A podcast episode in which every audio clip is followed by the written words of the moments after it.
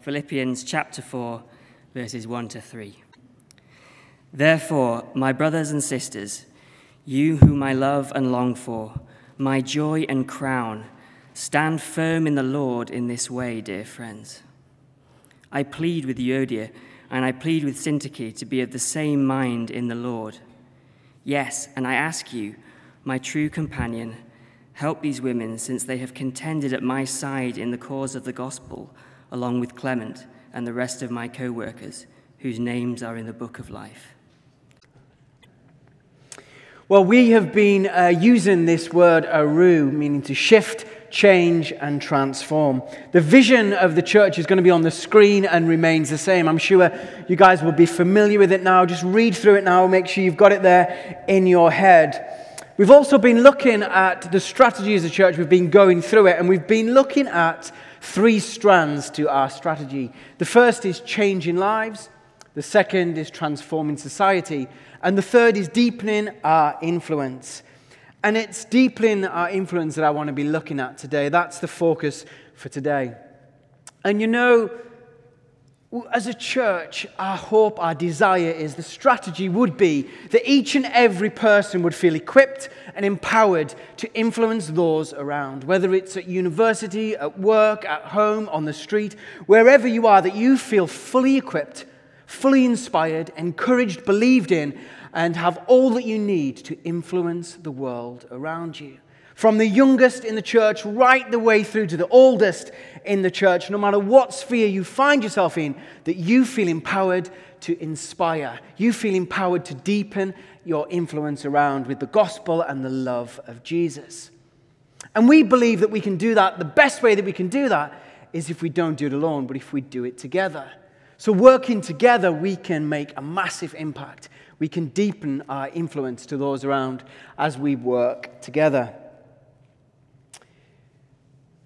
My talk that I'm going to do today, it's going to begin really with addressing the pain and the, the really the, the, the discomfort, the awkwardness, the destructiveness of disputes, conflicts, and unforgiveness uh, we're just going to look at what it looks like to be divided, as this text talked about. These two leaders in the church just divided and not of the same mind. We're going to look at that.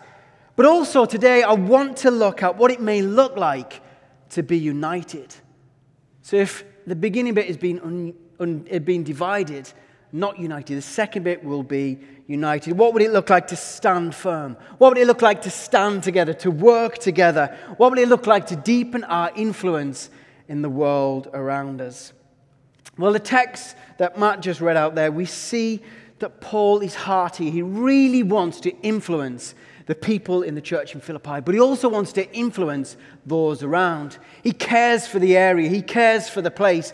And he's saying to these guys here, I want you to deepen your influence to the people around. I want you to greatly influence those that God has placed around you.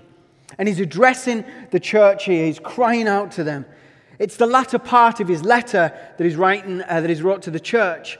He wants to influence them, and he wants, it's his clause closing appeal, he wants to, them to be st- uh, steadfast in their faith. He wants them to be united in their faith. We um, recently had um, some family stay with us over the weekend, last weekend it was, and uh, they brought their two kids. So we've got nieces and nephews around. We've got my four kids, our four kids, and their two kids, which do the maths. It's six kids. And we kind of put them in one room and then we shut the door. And then the parents went and had a nice coffee and we were kind of sipping our coffee and chatting and so on. Uh, there'd been a bit of sugar involved in the mix as well. So the kids were kind of like in this room, not, not, not much fresh air, running around, all six of them going a bit ape. And the sugar was kicking in. And as you can imagine, if you've got younger brothers and sisters or you've got nieces, nephews, children. After a little while, with a lot of sugar and in one room, conflicts can happen. Little disagreements can brew. And it wasn't long before I was called through. And, uh, and if you, like me, if you've been in these situations, you feel a little bit like this guy on the screen, a referee. You're kind of there and you've got one there and you've got one there and you're like, whoa, hang on, just hold on. What did you do? Okay, who did it? Who started it? What, what did you do? What, why did you do that? Why is your sister tied up? Like, it's like just absolute chaos. And you're there in the middle trying to sort out, trying to work out what on earth has happened to get to this point where there's this big argument, this big disagreement, and there's tears.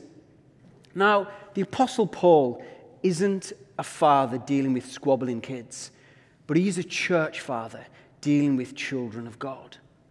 He's a church father who cares deeply about them. I was aware that as I had a child there and a child there, and I've got aunties and uncles in the next room listening on, I'm saying to my children, guys, guys, you know that I love you, don't you? You know that I love you. Please, can you just get on? Followed by the thought, your auntie and uncle are watching. The Apostle Paul knows that the world's watching. He knows that Philippi is watching. He's saying, guys, guys, you know I love you, right? You know that I care for you. Can you please just get on? It's the same heart of God the Father when you think about the Ten Commandments. You see the heart of God that says, People, guys, you know I love you. You know I want the best for you. So don't steal. Guys, you know I love you. You know I want the best for you. So, so, so, so don't, don't have idols. Guys, you know I love you. You know I want the best for you. So don't covet. Don't be jealous. Paul's heart is saying, guys, you know I love you. Don't do this. This just ruins your reputation. It just spoils who you are in God. And as the world's watching, it just ruins your reputation and your uh, testimony in life. The Apostle Paul cares so much about this community. He's planted it, he's founded this church. He's writing from prison and he can't be there, but he's desperate to be there. It's like if you go away on a conference and you check in at home and you're like, hey, I wish I was there. How's it going? Oh, really? Oh, okay, oh, I can't help, but oh, okay. And you're kind of checking in just to see how it is. Paul's checking in. He's writing this letter because he's heard that there's conflict and he's saying, I guess I can't be there. But please, can you just sort it out? I'm with you in prayer, I'm with you in spirit, but can you just sort it out? He loves the church so much that he calls the church his crown. Now, this image, the crown, it's a very uh, typical image. It's a symbol that they would have known. It's something that would be very familiar for them people who were uh, winners and athletes and champions, that they would win stuff. They would receive a crown, often like a garland, I think, of, of bay leaves, but they would put something on their head for winners and champions, and it's like they crown them. And he's saying, guys, you are my prized possession. Like Paul's got a real heart for this church. He says, I love you so much. You're my crown. Like you're my pride. You're my pride and, uh, and joy. I just absolutely love you. But then he moves on in the verse. He says, Guys, you know I love you. Therefore, or you know I love you. Because of that, though, can you do this? He's laying it out. He's affirming and saying, I love you. Can you stand firm in your faith? Can you sort it out? He knows that division weakens their influence in the world. He knows that division undermines their testimony.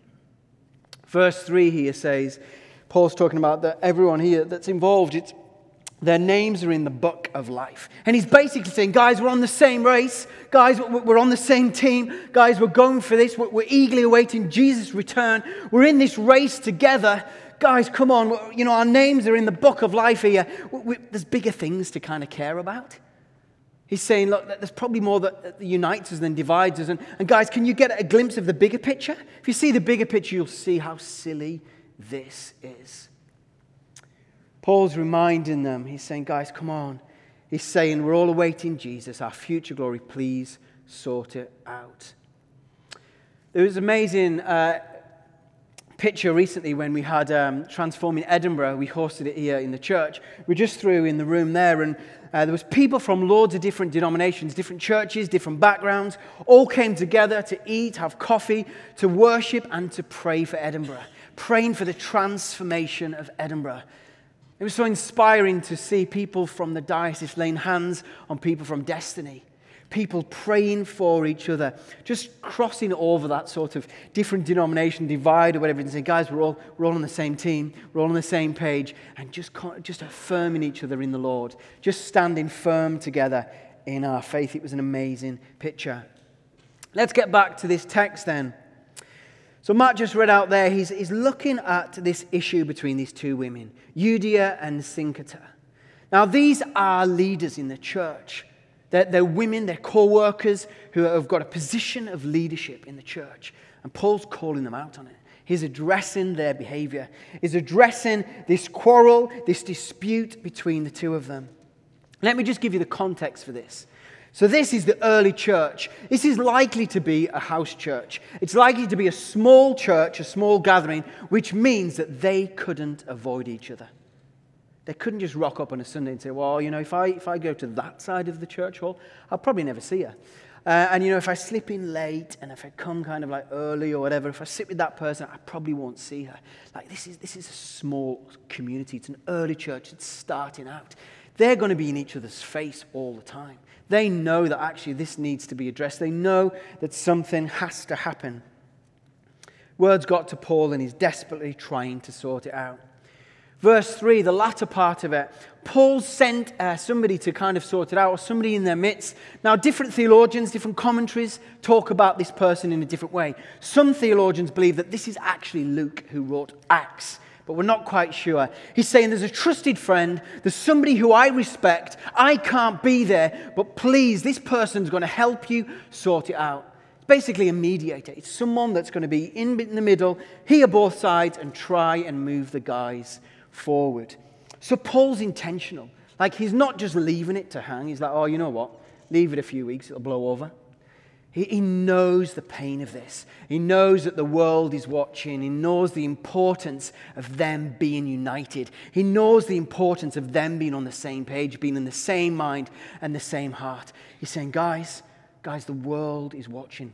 If you uh, look, I'm going off piece, but if you look and you, you read through Paul's uh, letters, you'll see Paul's heart. Now, Paul's an apostle, yes, but he's an evangelist.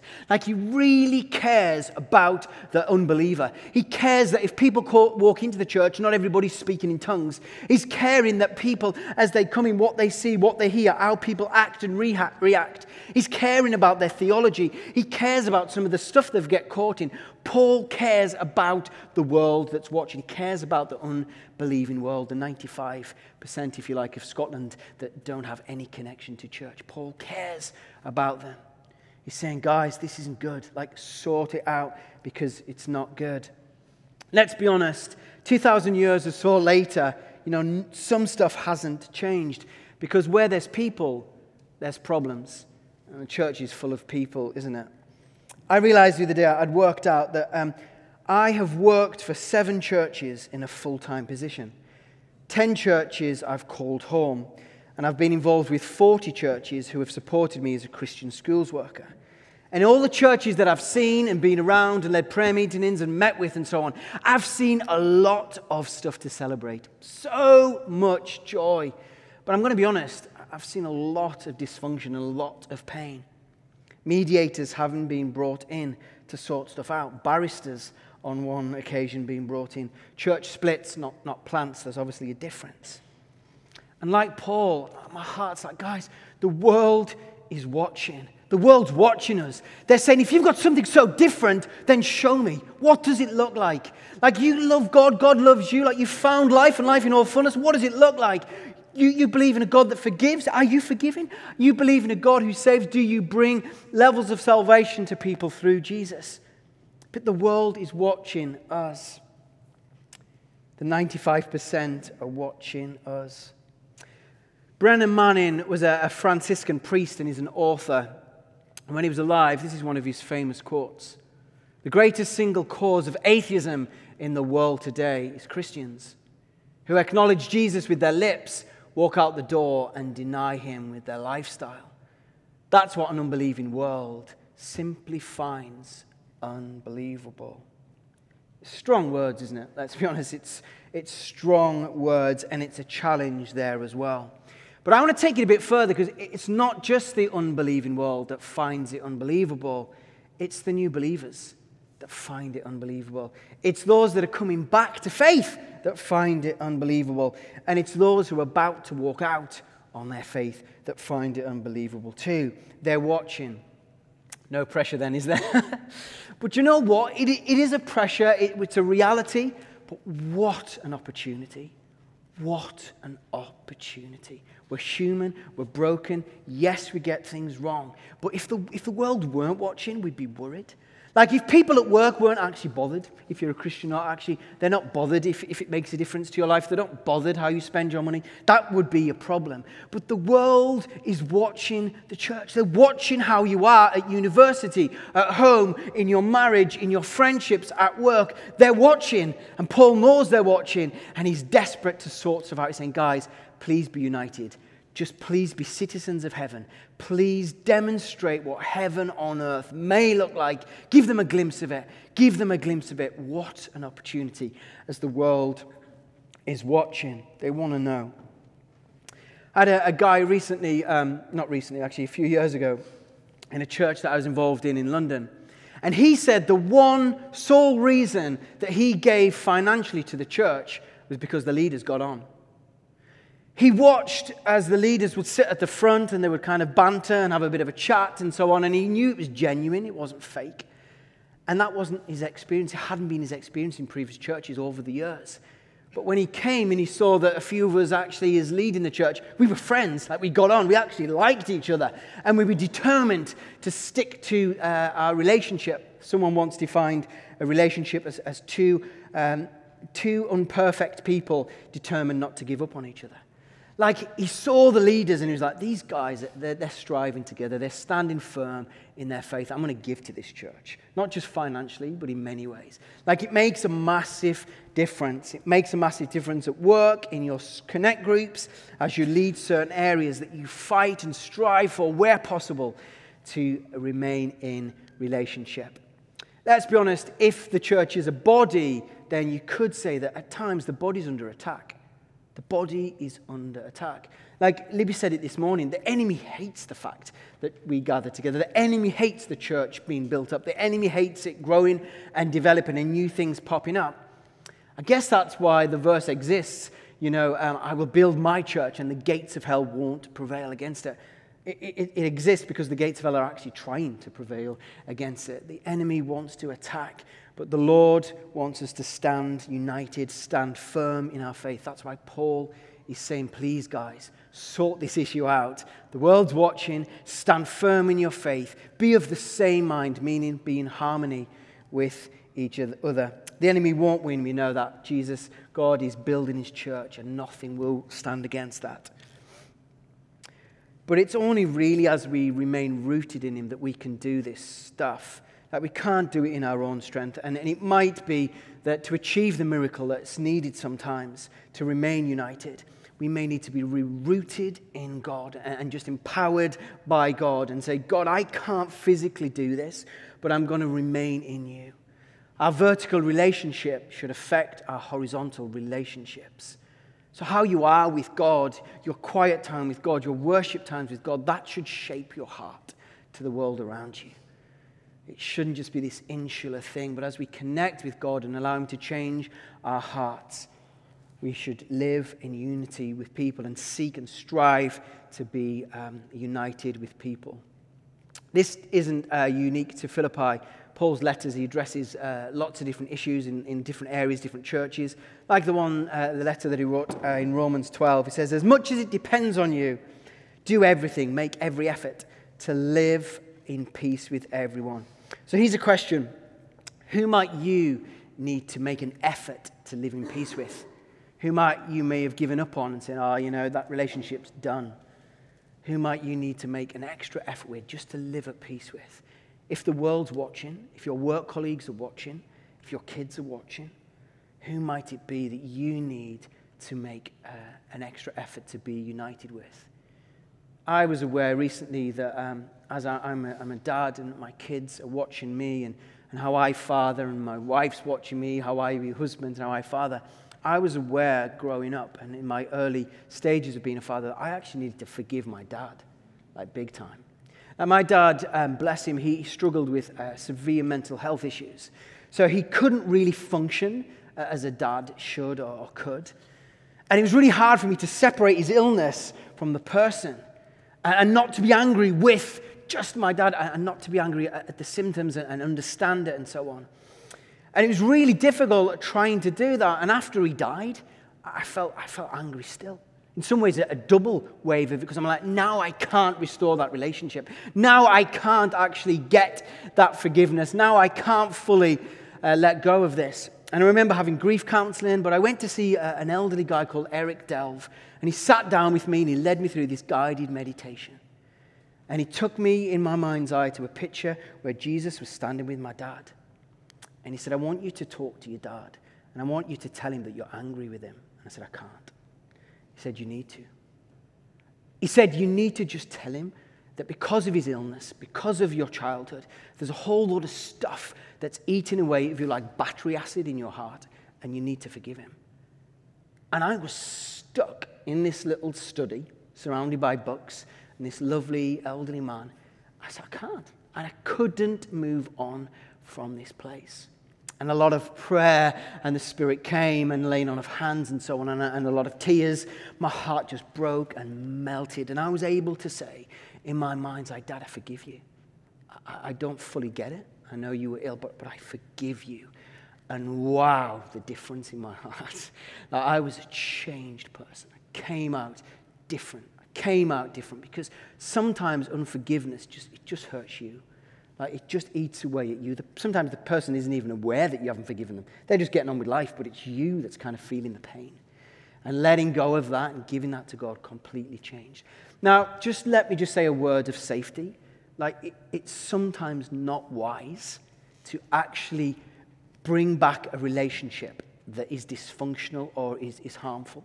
So if you've been in a relationship that's actually abusive, if you're in a relationship that's actually not safe, I'm not talking about saying, hey, just forget that person, bring them back in and carry on as it was. Like, that wouldn't be wise. There's a lot of wisdom that's needed, there's a lot of counsel, there's a lot of prayer that's needed. And sometimes it might be just that you forgive that person, you don't fully forget. You're aware of, of the, the situation that they're going through, and you don't put yourself in a position where that sort of stuff can happen again. That needs wisdom, that needs friendship, that needs counsel, and it needs wise counsel as well. You know, and sometimes it's not possible this side of eternity. Like every effort that you make, it might just not be possible. But the Apostle Paul saying, if it's possible, like as much as it depends on you, please, please sort this out. Like, like sort it out. But we see that in Acts 15, Paul and Barnabas argued. Each of them went on his own way. Acts 15.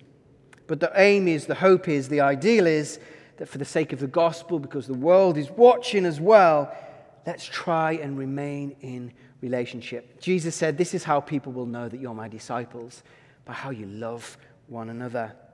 We've been forgiven, we've been reconciled with Jesus, and we continue to do that. We forgive others, we reconcile with others where it's safe, where it's appropriate to do that. So, if you want to deepen your influence, I want to suggest that how we conduct ourselves at work matters. How we conduct ourselves as a husband matters. Now, our spouses are watching to see Jesus alive in us. Our friends and colleagues are watching how we treat our colleagues. Where there's been a disagreement or a dispute, whether you talk about that person when they're not in the room or not. How you talk about them um, and where you remain silent, the things you say and don't say. All that counts. All that matters because the world is watching. And we've got this amazing opportunity to show Jesus and to show the forgiveness that we've received to those around us, even when that's hard, even when sometimes it was, wasn't us that was in the wrong, even when people maybe hasn't even haven't said sorry yet. What might it look like then? If that's uh, division, if that is what it might look like and the dangers of, of being divided, what might it look like if we were to stand in unity? What might it look like if we did influence the, the world around us? Well, I want to look at what that could look like because this is Paul's heart in the letter. He's saying, guys, that doesn't look like it should. That doesn't look right. That's not quite right. Like hearing all this stuff about that, that's not great. What is great is that you stand firm in your faith. What is great is that you're of the same mind. What is great is if you can get on for the sake of the gospel and run this race together, that's going to influence the world around you. That's going to have integrity. That's going to look God shaped. That's going to look great. What might it look like? Well, it might look like finding the people around who've got the same heart, the same mind, and saying, guys, let's influence the world around us. Let's be united, not divided. Let's look for the things that really unite us rather than divide us, and let's press on with the gospel for the sake of the kingdom. I remember when I was, um, before I did ordination training, um, I had the privilege of being invited into a group of, friends. They were the next stage uh, ahead of me in their journey. But they were all thinking about church planting. They were all thinking about, oh, what would it look like if I get ordained? What would it look like if I plant a church? And I remember the Bishop of Willesden came in and, and just sat down with us and we had coffee. He was at the time was in charge of church plants and we just quizzed him and picked his brains about stuff. And these guys that were thinking of churches, it's been a joy to watch some of them develop. Some of them are 10 years old now, some of them are a couple of years uh, old now, spread across the UK and saying, wow, you know, the bishop was sowing seeds of what it could look like if you were to do church and do it well. And I remember the one image that stuck with me. He said, guys, can I be completely honest? If you want to do church and you're going to influence the world around, think about a fishing net. Think about a fishing net. And he talked about the knot being like a church, and then another knot being like a church and then another knot being like the NHS, and another knot being like a charity, and another knot being like third sector or the police or teachers or whatever. And he said, guys, if you want to make a massive influence, you need to work together and you need to join up the dots. You need to stand firm. If you want to catch the biggest haul of fish, if you want to make the biggest, widest, deepest influence, you need to work together. You can't do it alone. And my encouragement would be is find people in your school, in your university, in your workplace. Find people, stand firm with them, hold their hands, be united with them, and show the people around what it looks like to love the world and to stand united, firm in your faith, of one mind, in harmony, and make a big, deep influence in the place that you've been placed. I was speaking to some guys that work at Holyrood, and I've had lunch with the guys, and they're a team of three, and actually their team leader is a Christian. They eat together and they pray together. And what an opportunity as the world's watching, as people begin to know these guys are Christians. How does that affect your work? How does that affect how you treat people? How does that affect your morals? How does that affect your standards at work? And I love that. But I heard a story recently of someone that's got a real heart just to be united, just to seek out and find people who are of the same mind. Somebody that really wants to influence deeply her world and work around. And I'm going to invite Laura to come up. So, Laura Gilbert, you come up. Let's give Laura a clap just to make her feel awkward, just as she comes up. Laura, you're on number one, uh, just for the sound guys. Hiya. Hey, Laura. Laura, just tell us, what do you do? So I work for an engineering consultancy firm uh, down at the West End, and I only just started in September, so I'm quite new. You're quite new. But that's what I do. Awesome. Tell us a little bit about what you and Josh are involved in at the moment on Wednesday. So on Wednesday, uh, Josh, part of his job role is that he leads the Alpha course on Wednesday night. So just I just tagged along so that I could do as well. So that's what we do Wednesday night. That's amazing. That's great. So obviously you've been influenced uh, Yeah. working and uh, d- leading this stuff with Josh, leading Mm-hmm. Alpha on a Wednesday. Just tell me a little bit what you said about what you noticed every lunchtime in your workplace. What do people do? Uh, my office, from what I've seen, everyone is a bit of a workaholic. So technically, everyone gets a one-hour work bre- um, lunch break, but I don't think I've seen a single person take it. Everybody will go and get their food, come to their desk, and eat at their desk, and carry on with their work. And um, I've noticed that a lot of people in my team, especially, they don't know the other people in the office. There's about 120 in our office, I'd say. And uh, it's completely open planned. It's a shared kitchen. There's no reason why they wouldn't know each other, but there's just not really much of a community there at the minute. And just say what you've been doing. You've been praying for these guys recently, haven't you? And Yeah. things have been brewing in its early stages. But what's, just talk about that prayer and what your prayer's been. Yeah. So um, it actually started when I went to the leadership conference last year. Um, I'd already been Little offered plug this there, job. little plug little there. plug there, subtle.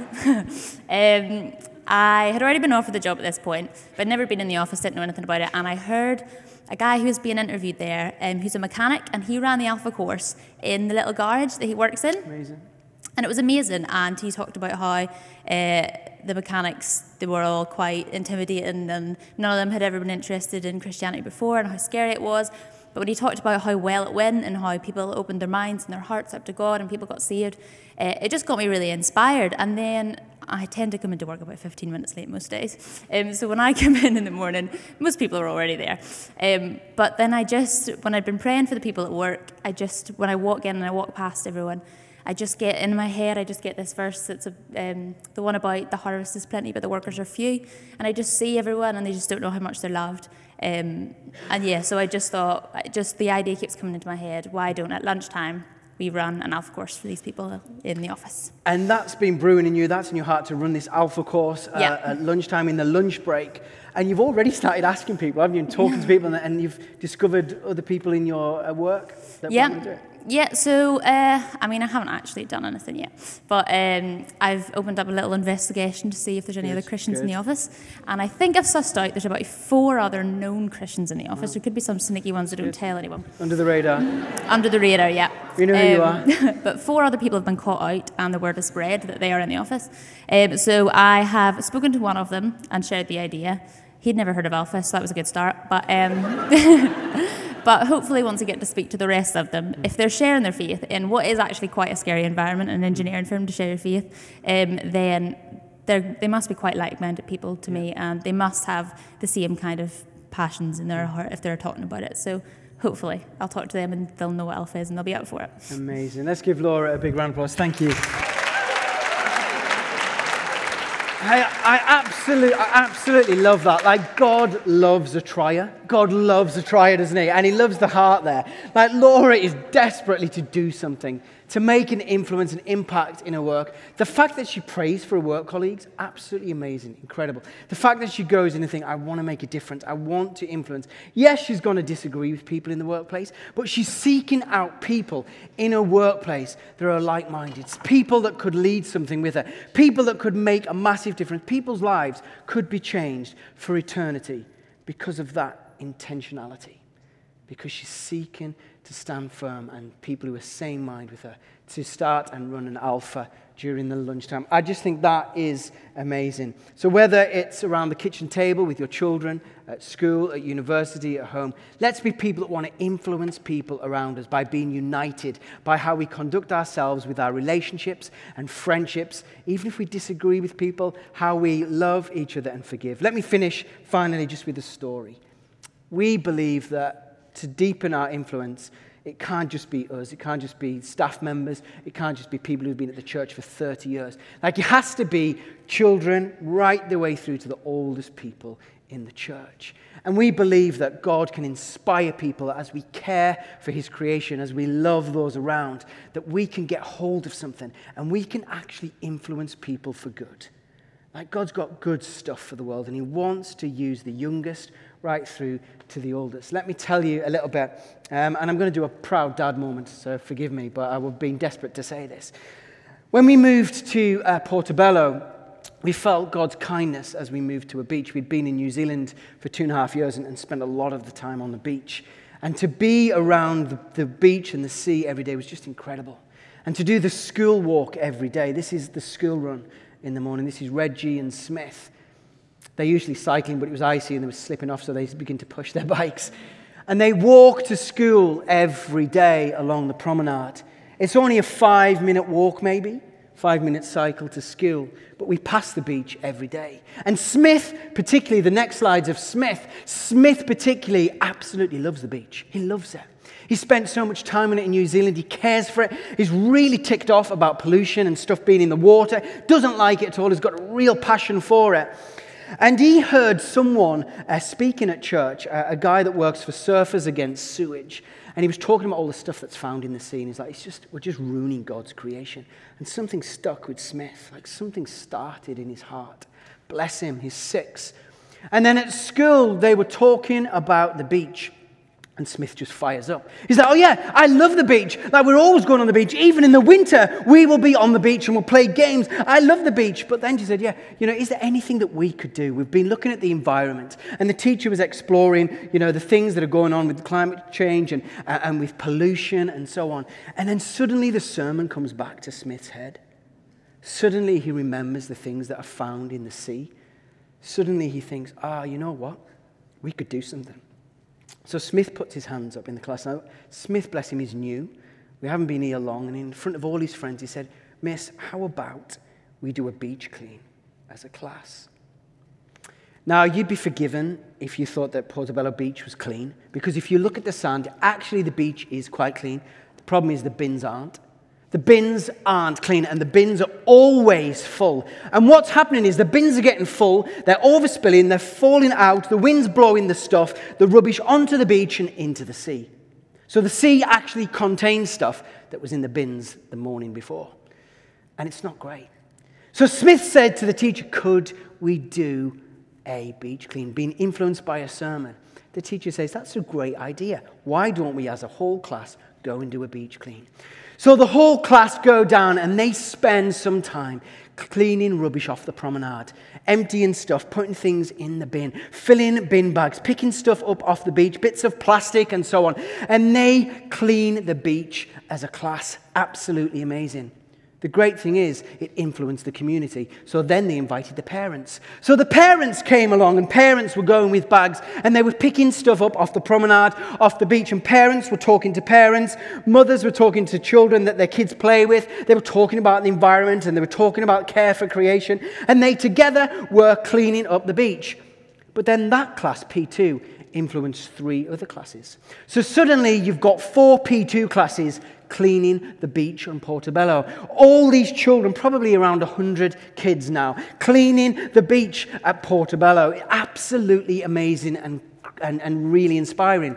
But then they inspired each other. And they said, well, we could make a poster. So they made these posters and they influenced the local shopkeepers to put posters up in their shop. It says, don't, don't drop rubbish in the sea. And if you go to Portobello, you'll see these posters around in the local shops. This is a knock on effect of a little six year old saying, Could we do a beach clean? And it snowballs and it snowballs and it snowballs. But it didn't stop there because the buddy class of Smith's class said, I know, let's write to the council. So they're writing to the council and they've asked for more bins and they've asked for the council to come and empty the bins more regularly because then if the bins are clean, the promenade's clean, the beach is clean, and then the sea is clean. I just love that. I absolutely love that because it doesn't matter who you are. It doesn't matter what you think you can or you can't do. The strategy is simple go and influence the world where you are in the power of the Spirit with what you have. Let's go and deeply influence the world that is watching. Let's find the people, let's work together, and let's stand firm in all that we have with the same mind to do and see great things for God.